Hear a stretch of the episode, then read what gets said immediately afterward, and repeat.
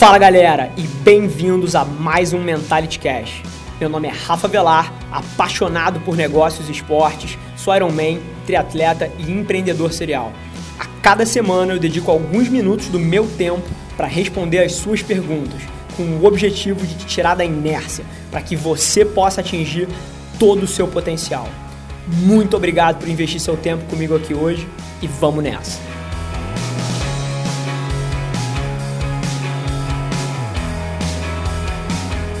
Esse é o episódio número 5, onde a gente fala sobre liderança, marketing multinível e os maiores erros ao começar um negócio. Fica ligado.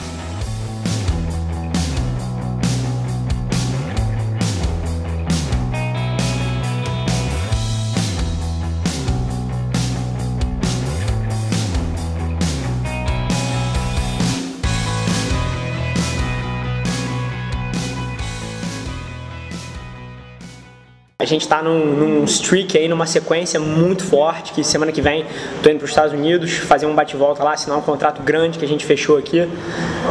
Não sou religioso, mas a gente sempre tem o hábito de, de agradecer de alguma forma.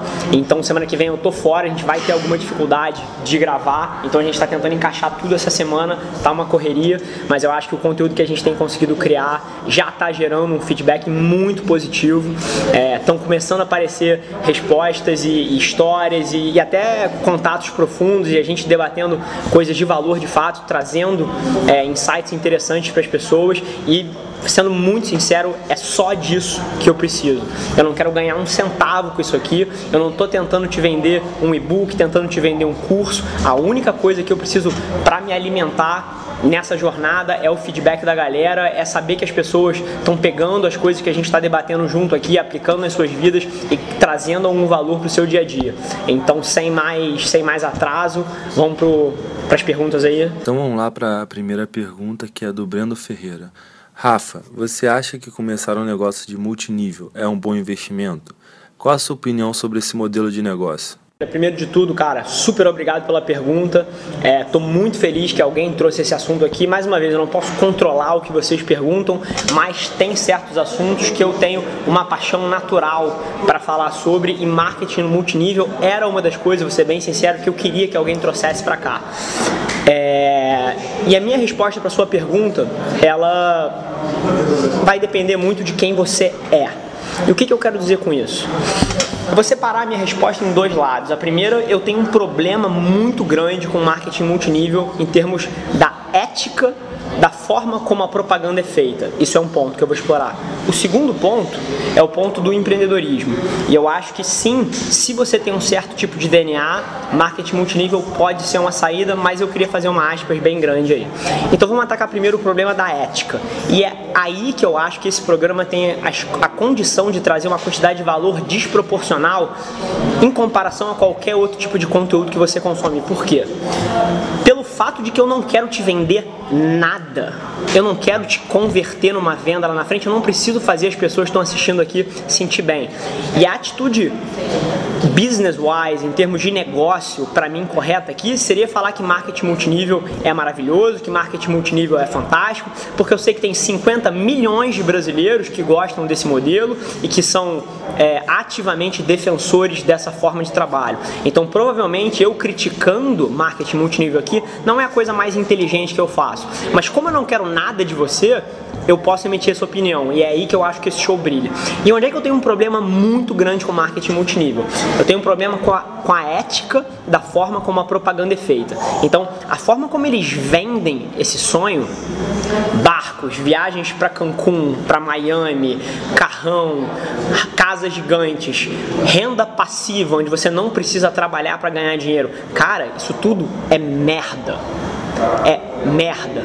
E eu acredito profundamente que qualquer negócio que precisa brilhar os olhos das pessoas com essas cenourinhas é porque tem um problema de proposta de valor muito profundo. Porque quando um produto é muito bom de fato, quando uma coisa é muito boa de fato, você consegue convencer as pessoas por argumentos racionais. E você não tem que mexer no ego delas, você não tem que mexer na ambição delas para fazer que ela embarque nessa jornada. Então eu acho que se marketing multinível fosse de fato alguma coisa tão fantástica, não precisaria ser feito dessa forma. Você poderia fazer de uma forma muito mais coesa, uma forma muito mais sensata, ao invés de ficar colocando essas cenouras na frente das pessoas. Então eu tenho um problema com essa parte da forma como a propaganda é feita. Agora, tendo dito isso, tem um outro lado. Eu acho que marketing multinível é igual a qualquer negócio. Ponto. Não é melhor, não é pior, é um negócio igual. O que eu quero dizer com isso? Se você tem o DNA de vendedor, se você tem um DNA de alguém que quer trabalhar 12, 14, 16 horas por dia para construir um negócio, você vai ganhar dinheiro com marketing multinível. Eu não tenho dúvida disso. Porque os produtos que eles vendem atendem a necessidade que as pessoas têm. O que vai determinar se você vai ser bom ou não é se você tem talento e se você está disposto a executar. Ponto. E é um negócio igual a qualquer outro. E para você ser bem sucedido, para você ser extremamente bem sucedido, é igual a qualquer coisa. Você vai precisar botar tempo, botar esforço e ser paciente para criar os resultados. E no longo prazo você vai ter sim os resultados.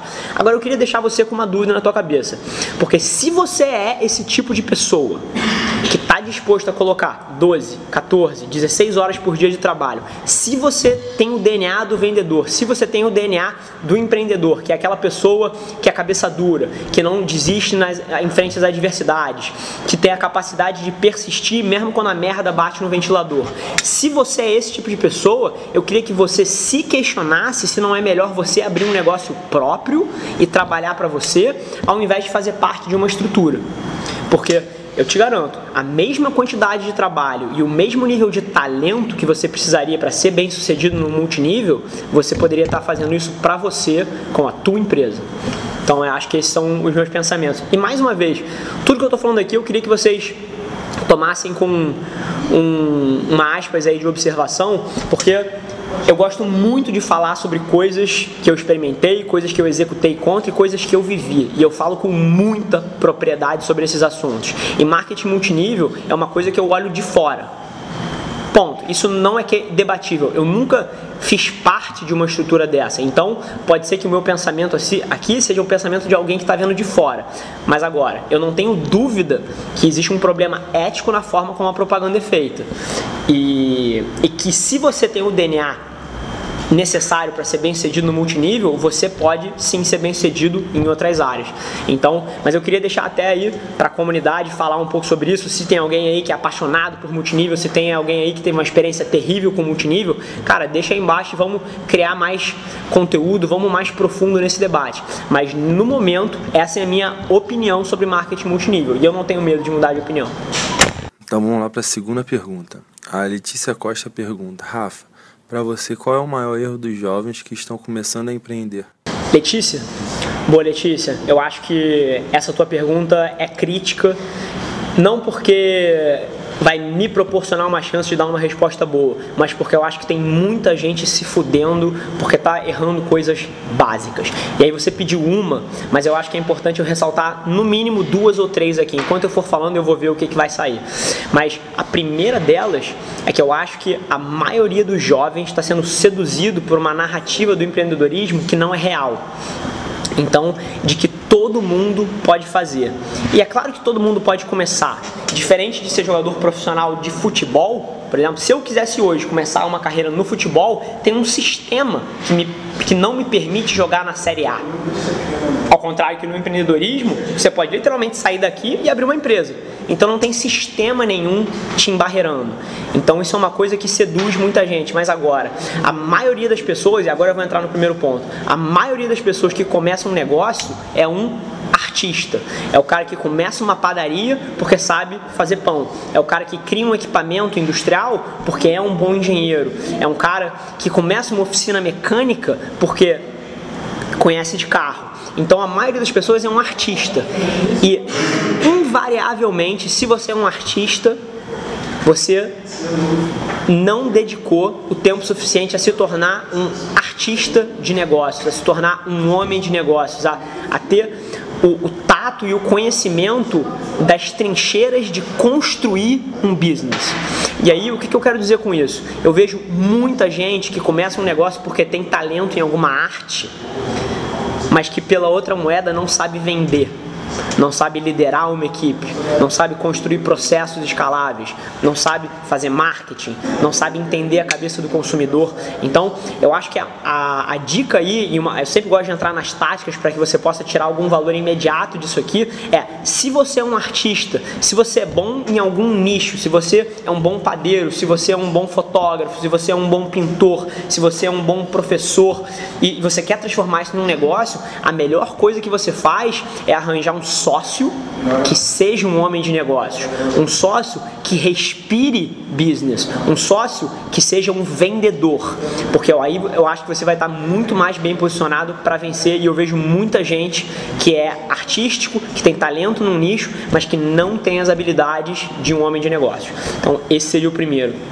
O segundo, que eu acho que é fundamental a gente enxergar, é que vendas se você não quer um parceiro, você vai ter que ser um bom vendedor. Qualquer negócio precisa de vendas. E eu bato muito nessa tecla aqui e talvez até já esteja ficando repetitivo, mas é porque eu vejo dia após dia startups, novos projetos, novos empreendimentos postergando a atividade de venda porque é difícil pra caralho. Então eu vejo um número gigante de pessoas que estão produzindo, por exemplo, um aplicativo, querendo botar mais uma feature, querendo melhorar o MVP, querendo fazer mais um teste, querendo adicionar mais um recurso e, e com medo de enfrentar o mercado e com medo de receber a, o feedback real de quão bom aquilo é. Então, eu acho que vendas é a primeira coisa que todo mundo deveria pensar. E eu acho que um terceiro ponto que é super relevante trazer também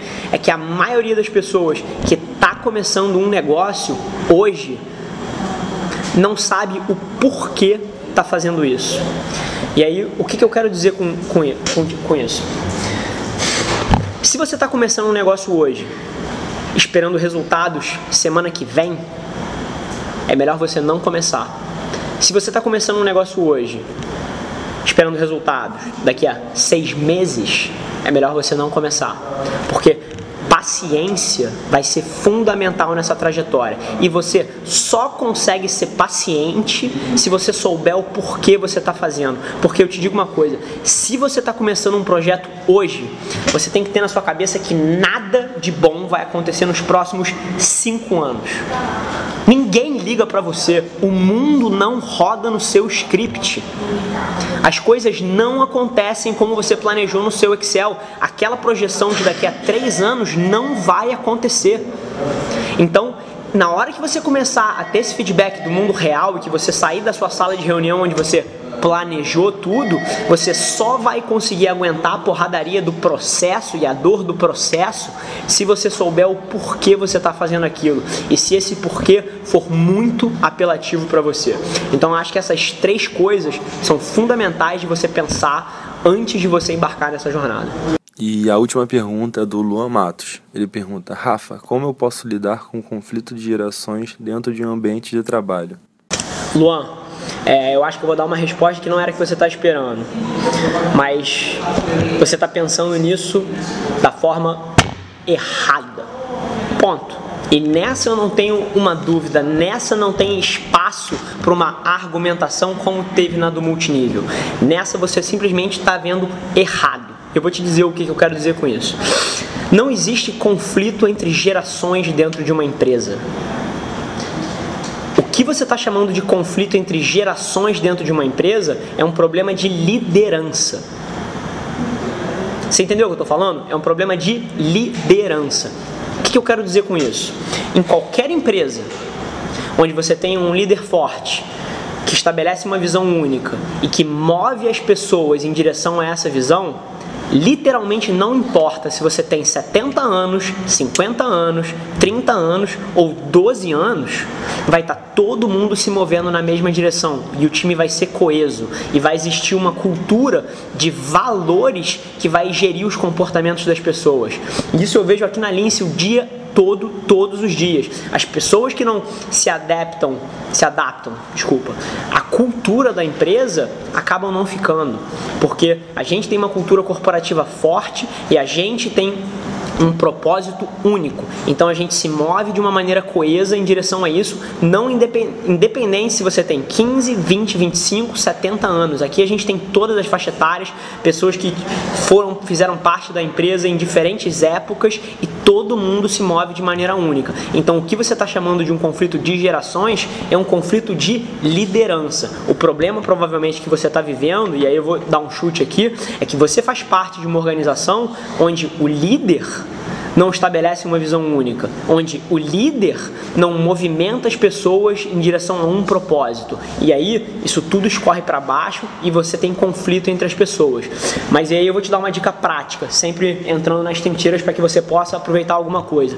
Se você faz parte de uma organização dessa natureza, de duas uma, ou você rala daí, porque provavelmente esse não é um bom lugar para você trabalhar, ou dois, ou você vai começar a ter que estabelecer, estabelecer lideranças informais dentro da empresa. E a forma como você faz isso é respeitando os outros. Ponto. Você tem que respeitar que cada profissional dentro de uma empresa sem liderança vai ter uma agenda própria. Ele vai ter uma visão independente do que tem que ser feito e do que deve ser feito. E a partir do momento que você perde o romantismo de que a sua visão é a melhor e você reconhece que num ambiente onde não existe uma liderança única, e vão existir mini lideranças informais, você vai aprender que você tem que entender o que, que essa outra pessoa quer e fazer a engenharia reversa de como você pode ajudar ela nessa agenda pessoal que ela tem. E é assim que você constrói laços e é assim que você começa a movimentar essa estrutura de uma maneira interessante. Porque quando você não tem um líder único, as pessoas embaixo têm que se adaptar a esse ambiente e vão existir lideranças informais. E aí, como você não tem poder sobre as pessoas, você precisa apelar para relacionamentos. E a forma como você constrói relacionamento é você enxergando o que a outra pessoa quer fazendo a engenharia reversa disso para poder entregar valor para ela. Ponto. Bom, fechou? Tem que começar a me acostumar mais a, a, entender que depois da terceira eu vou ter que fazer um fechamento aqui. Mas bacana. Gente, esse foi o, o quarto episódio. A gente está é o quinto? É o quinto? É o quinto.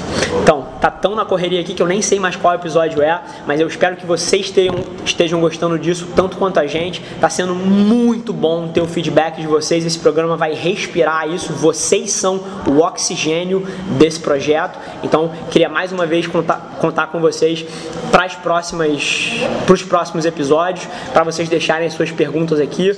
Eu tenho certeza que apesar da pergunta ser do João, ser da Maria, ser do Ricardo, ela responde a 20, 30, 40% das dúvidas que estão na cabeça de todo mundo aí fora. Então a sua pergunta é relevante, então vai lá no Facebook, vai no Twitter e deixa sua pergunta. Galera, por hoje é só mas você não tem ideia de quanto eu aprecio você ter investido seu tempo aqui comigo. Muito obrigado. E lembre-se, se alguma coisa nesse conteúdo ressoou com você, ou se você acha que alguém que você conhece pode se beneficiar desse conteúdo, divide com ela. E não se esquece de seguir as nossas páginas no Instagram e no Facebook para ter acesso a conteúdos exclusivos diariamente. E eu te proponho um desafio. Vamos colocar esse podcast no top 100 do Brasil? É só ranquear a gente com 5 estrelas que a gente vai estar um passo mais perto desse sonho. Vamos que vamos. Um abraço.